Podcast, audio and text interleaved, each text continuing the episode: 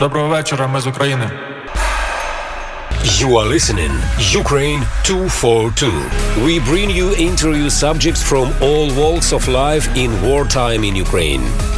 Thanks to all our listeners around the world. Here is our collaborator and your host, Anne Levin.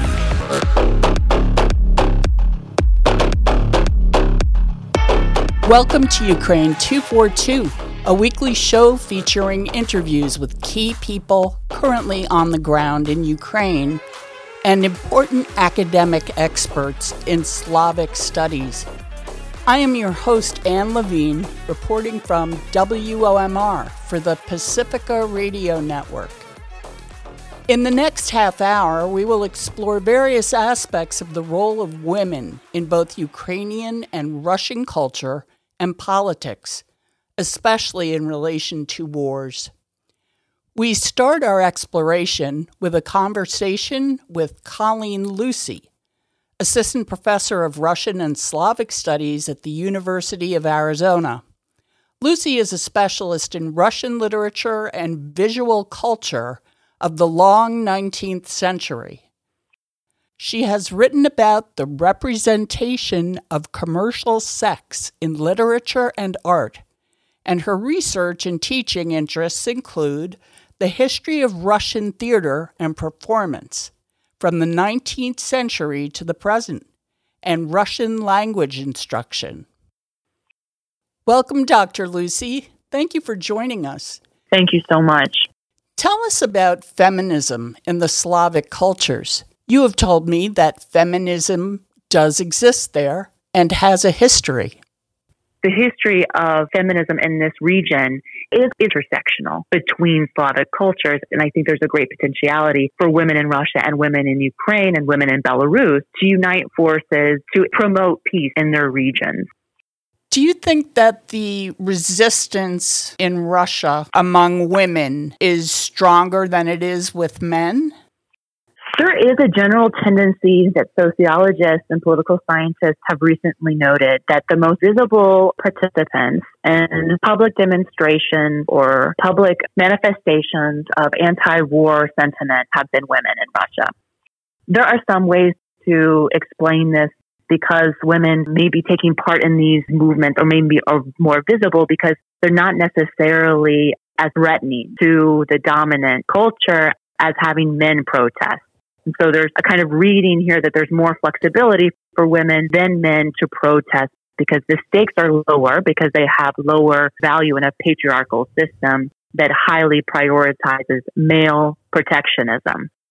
At the same time, I would say this is nothing new from the Soviet period to the present and even earlier, women have been at the forefront of revolutionary movements. Look at Alexandra Kollontai and the Bolshevik Revolution. Look at women at the end of the Soviet Union. These are long term trends. And I think it's because there's something specific about the region when you are so disenfranchised from a political system, it does radicalize you in ways that it does not necessarily in uh, more systematic democratically uh, governed societies. I understand that you have done work about the images of women in Russian literature and culture. Could you yeah. tell me about that? Sure. My research is devoted to the image of women in various forms of media, predominantly in the 19th century. And what I argue in my book and in other publications is that distinct comparisons from 19th century works, works that are very popular and well known in Russia and are taught in schools. Images of romanticized women that we see produced in works of literature or fine art do have a kind of reverberation in the cultural sphere in the 20th and 21st century. And if we think about women who go against the grain, women who don't follow traditional norms of what's expected, that they become mothers, that they're dutiful, dutiful wives, right? These women who are, I would, you know, categorize them as transgressive there's not a far leap to be made between women who remove themselves from the patriarchal sphere in one way and also fight against autocracy or totalitarianism on the other. And so if we draw some comparisons between how now women in Russia or Ukraine are fighting back, we can see that there's a long tradition of women's resistance in these regions.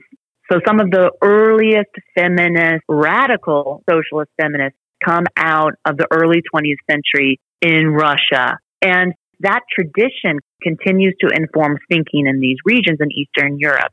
Sadly, global feminism of the 20th and 21st century oftentimes overlooks these regions that are quintessential to women's history. But that is to say that in the current moment, in the in the wake of Russia's invasion of Ukraine, Ukrainian women have played a huge role in resisting Russia's invasion and its occupation in both direct and indirect ways. So we see women, although not fighting necessarily in combat, they're oftentimes directly involved in producing and disseminating resources, and they're on the front lines in terms of childcare. And what we see is images of women underground caring for their children as their husbands or brothers are fighting. Now, to switch to the Russian perspective, many of them of the most courageous protesters and the women who are speaking back to power right now are indeed feminist and non-traditional gendered identities who are using their platforms whatever way they can to speak truth to power to great risk to their own lives. So this tradition, I think, of thinking about women's positionality in a return to kind of traditional values under Putin, we see a strong resistance in Eastern Europe to those kinds of models.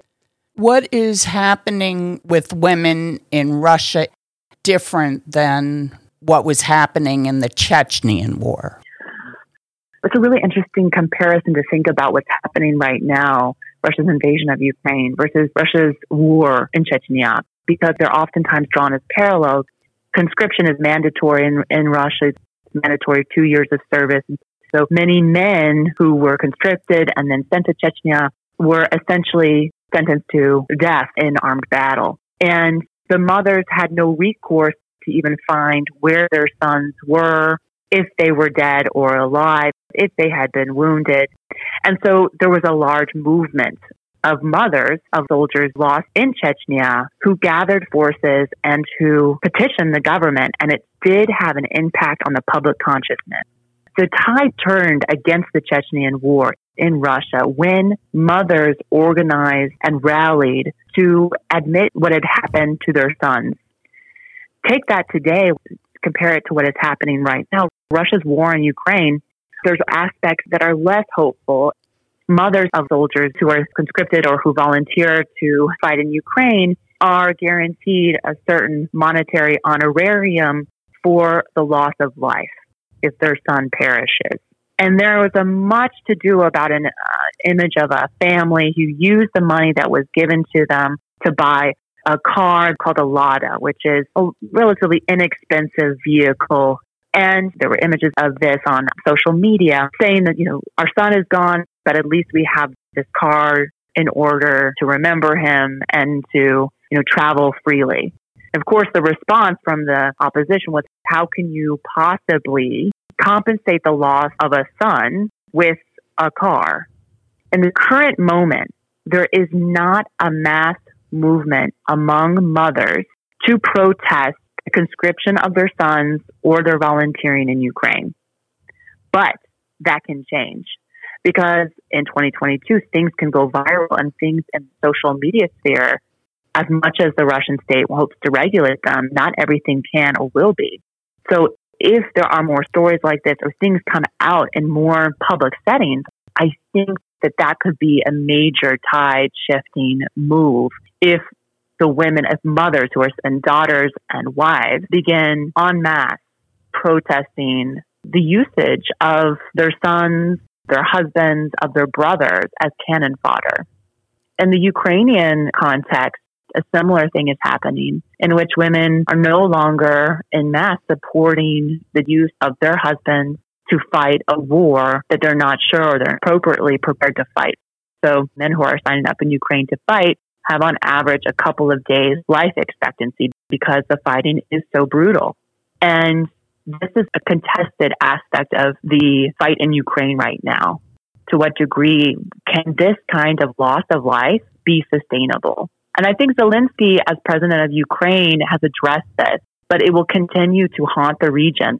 The disaster of this war and the massive loss of life, it will be decades if not centuries before we can come to terms between Ukraine and Russia over what has happened, what has transpired because an, entire generation of Ukrainian men who have been wiped out by this war. And we also see Ukrainian women affected with a large loss of life. And many people will be displaced, many women and children will be displaced, and we will have refugees and displaced persons that will need to be incorporated into different social structures as refugees. So I see this as a long term issue for Europe.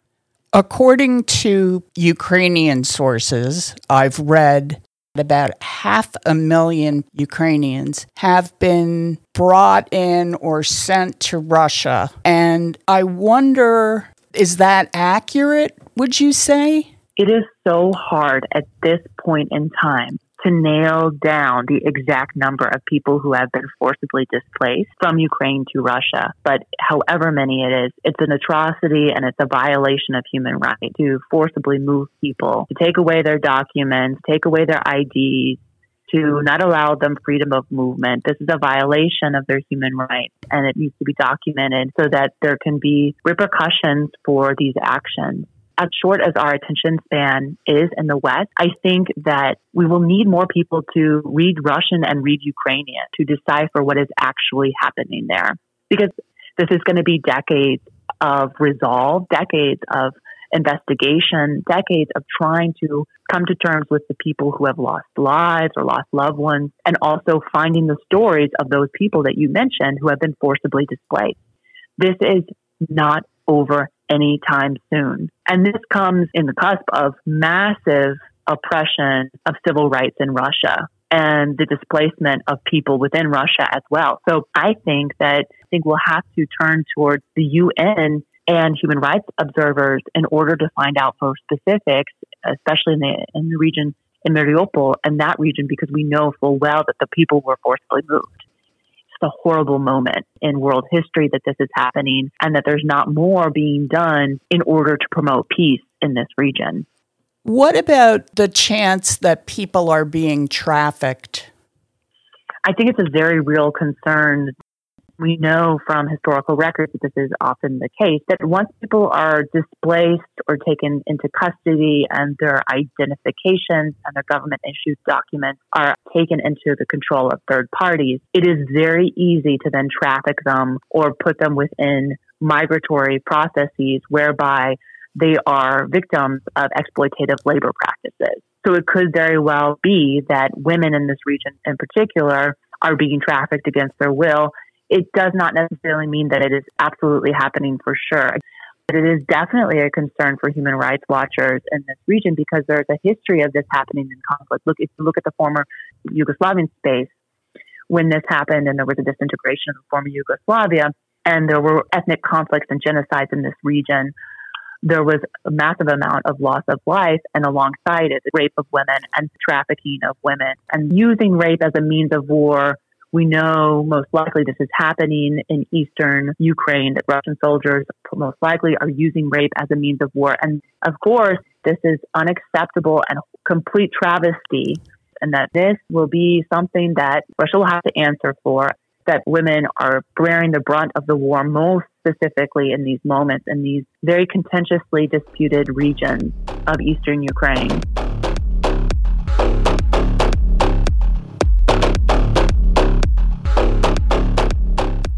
You are listening to Ukraine 242, an exploration of the ongoing Russian invasion of Ukraine. In this half hour, we are looking at the role of women in these Slavic cultures. We've been hearing from Dr. Colleen Lucey, Assistant Professor of Russian and Slavic Studies at the University of Arizona, describe some of the role of feminism and women protesting the current war but also the human cost they are suffering. We touched on the thousands of people who have been kidnapped into Russia and the great vulnerability and danger that is thus being inflicted on them. I'm your host, Anne Levine, for Pacifica Network from WOMR, Community Radio in Provincetown, Massachusetts. Thank you for joining us. This half of the show mentions torture and domestic abuse. Please listen at your discretion. to further explore the problem of forced deportation from Ukraine, as well as some of the other darker societal pressures leading to violence and harm in the area, Marci Shore spoke with us from Yale University, where she teaches modern European intellectual history. Her research focuses on the intellectual history of 20th and 21st century Central and Eastern Europe. She is the translator of Michał Głowiński's The Black Seasons and the author of Caviar and Ashes, a Warsaw Generation's Life and Death in Marxism, 1918 through 1968. The Taste of Ashes, The Afterlife of Totalitarianism in Eastern Europe, and The Ukrainian Night, An Intimate History of Revolution. In 2018, she received a Guggenheim Fellowship for her current book project, A History of Phenomenology in East Central Europe, tentatively titled Eyeglasses Floating in Space Central European Encounters That Came About While Searching for Truth. Welcome, Dr. Shores. Thank you for joining us. Supposedly, around half a million Ukrainians have been taken into Russian territory. What do you know about that? Is that true?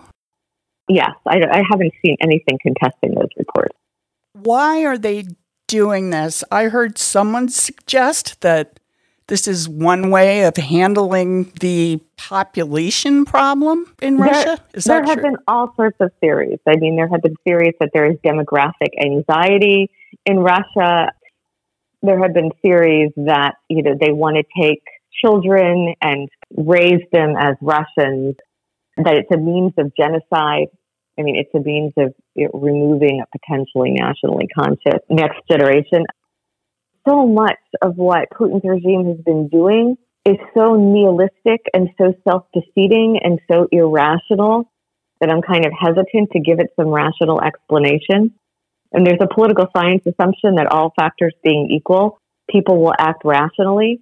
But in fact, all things are never equal and people act irrationally all the time. And Putin is destroying Russia. There's nothing rational about what he's doing. And everything he's doing is bad in the end for everybody. And the real reasons for it exist only in, in his head, and nobody really knows what they are. It's a negative sum game. Two philosophers in Kiev, Volodya Yermolenko and Tanya Ogarkova, who described this in a podcast. It's not even just a zero sum game. Putin's destroying Ukraine and he's destroying Russia. In this reign of terror, we're hearing some horrific stories about what Russians have done to Ukrainian civilians and Ukrainian soldiers. Can you talk about the phone call? The phone call between the 20 year old soldier and his 40 year old mother. Yes. So there was a phone call between a 20 year old Russian soldier in Ukraine back home to his 40 year old mother, in which he graphically described gruesome torture techniques they were using on captured Ukrainians. And the first thing that was striking about this was that the mother was excited by the descriptions. And there was something titillating, almost kind of quasi sexual about the way this was being described. Something that was very exciting. I mean, there wasn't any sense of why we were torturing Ukrainians. There was quasi sexual voyeurism and sadism going on quasi incestuous because it was a phone call between the mother and the son.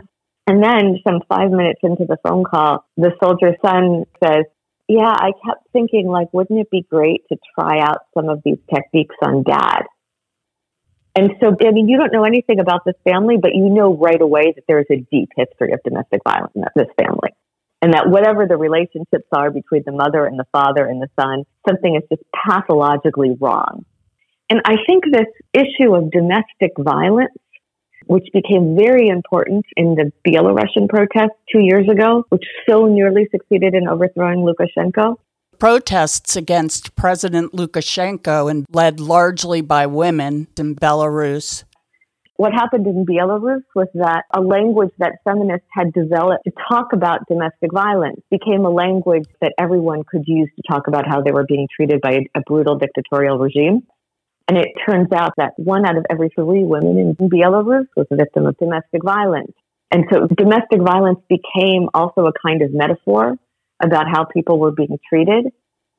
I mean, I think there's something about a level of violence. And there's something going on like that in Russia. And I think that domestic violence is a very important theme in what's going on in Russia too. My sociologist friend Anya Shortridovskaya talks about something in Russia called a sensitivity threshold how Putin has systematically blunted people's sensitivity to gruesome violence over the past couple decades in various ways that it seeped into the culture in such a way that it has just become part of how people relate to one another. And that even in like your light romantic comedy or your film that's a love story, you get the gruesome torture scene, the graphic violence, as if you're just trying to inoculate people to it. And when the soldier said, wouldn't it be great to try out these things on dad? And they start talking about how delightful this would be. You think there's something deeply, deeply gone wrong in this society. The question is, why are the Russians doing this? Why are the Russians coming across the border and slaughtering people for no reason? And it's understandable why the Ukrainians are fighting. They know exactly why they're fighting. And they don't want to live under a reign of terror. They don't want to live under Putin's, you know, neo-totalitarian regime. The real question is why are the Russians doing this? What do you think the answer is? Oh, something has to have happened to blunt thinking. I mean, some people have been talking about what's happening in Russia as not mobilizing a population, but demobilizing a population. Creating a population of people who just go along with what's happening, you know, who say, I'm not interested in politics they're being told that they are liberating their Russian speaking Ukrainian brothers from the Ukrainian fascist regime. Now, it's this Ukrainian fascist regime that is, you know, apparently run by a Russian speaking Jewish comedian. But we're in this realm of post truth, so contradictions don't seem to matter. But I was hopeful that when those 20 year old Russians who had been told that they were refighting the Second World War and liberating their brothers from fascism when they got to these places in eastern Ukraine that are entirely Russian speaking, and people their grandparents' age come out on the street in front of their tanks to shout at them, Nobody wants you here, go home. I was thinking that that could be a moment where they would lay down their arms and say, Okay, I don't know what we're doing here. But in fact, most of them have followed orders. Although some have defected, and uh, you know, among those who have surrendered, there have been places opened where Zelensky has promised to shelter these people that when you read the Ukrainian reports about these Russian soldiers who have surrendered or, and are in hiding from their own army, it basically reads like a domestic violence shelter for women who have escaped from an abusive relationship. Speaking of domestic violence and what it's doing to fuel some of the terror in Russia and in Belarus, is this true also in Ukraine that there's domestic violence? It's a good question. I don't know the statistics on that. I think in general, Ukraine is a place where, especially among the young generation, there has been all sorts of questions about sexuality, about feminism, about domestic violence that are about the past, about the relationship to Poles, about the relationship to Jews, not that have been magically fixed, but that are now being faced and discussed. I've worked with fairly significant numbers now of Ukrainian students and Ukrainian graduate students. And I believe in this generation that they can take this country places where it hasn't been before and that they can be a model of what it means to not be sucked back into the morass of, of, of a dark past, but to learn from that past what you need and move forward to make a better future. Thank you so much. I so appreciate a chance to speak to you. My pleasure.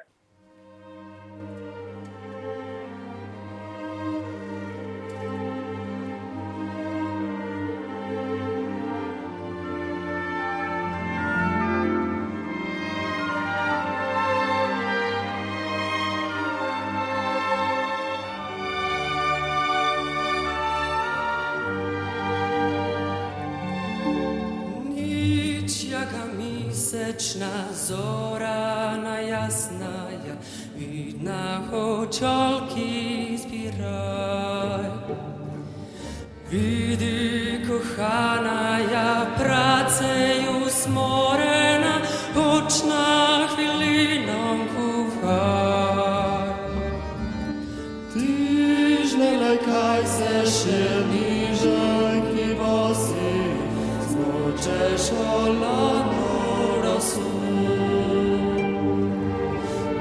stay.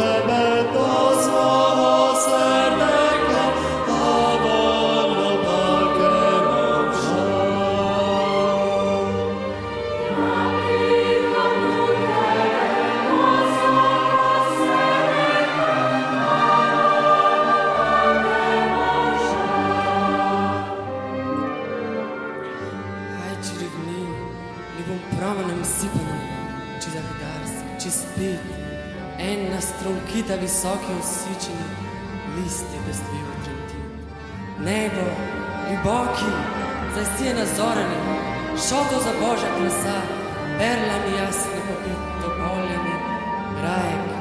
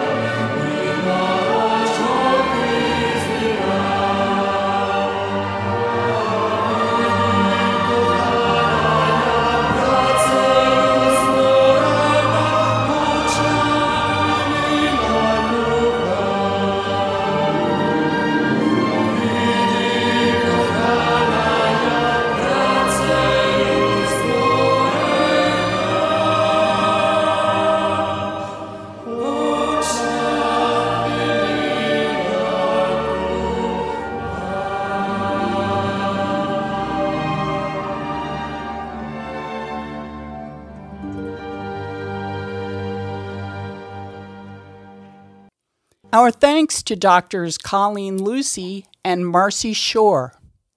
Editing by Ursula Rudenberg. Recording by Michael Levine. Music A Moonlit Night. Performed by Gymnasia Krani Symphony Orchestra and Choir. To see pictures of our guests and for more information, go to Ukraine242.com. If you wish to send a message of encouragement to the Ukrainian people, please call 510 883 3115 and record your message. It will be translated into Ukrainian and broadcast throughout Ukraine on Kraina FM's 24 station radio network. That number is 510 883 3115. This is Anne Levine. Until next week on Ukraine 242.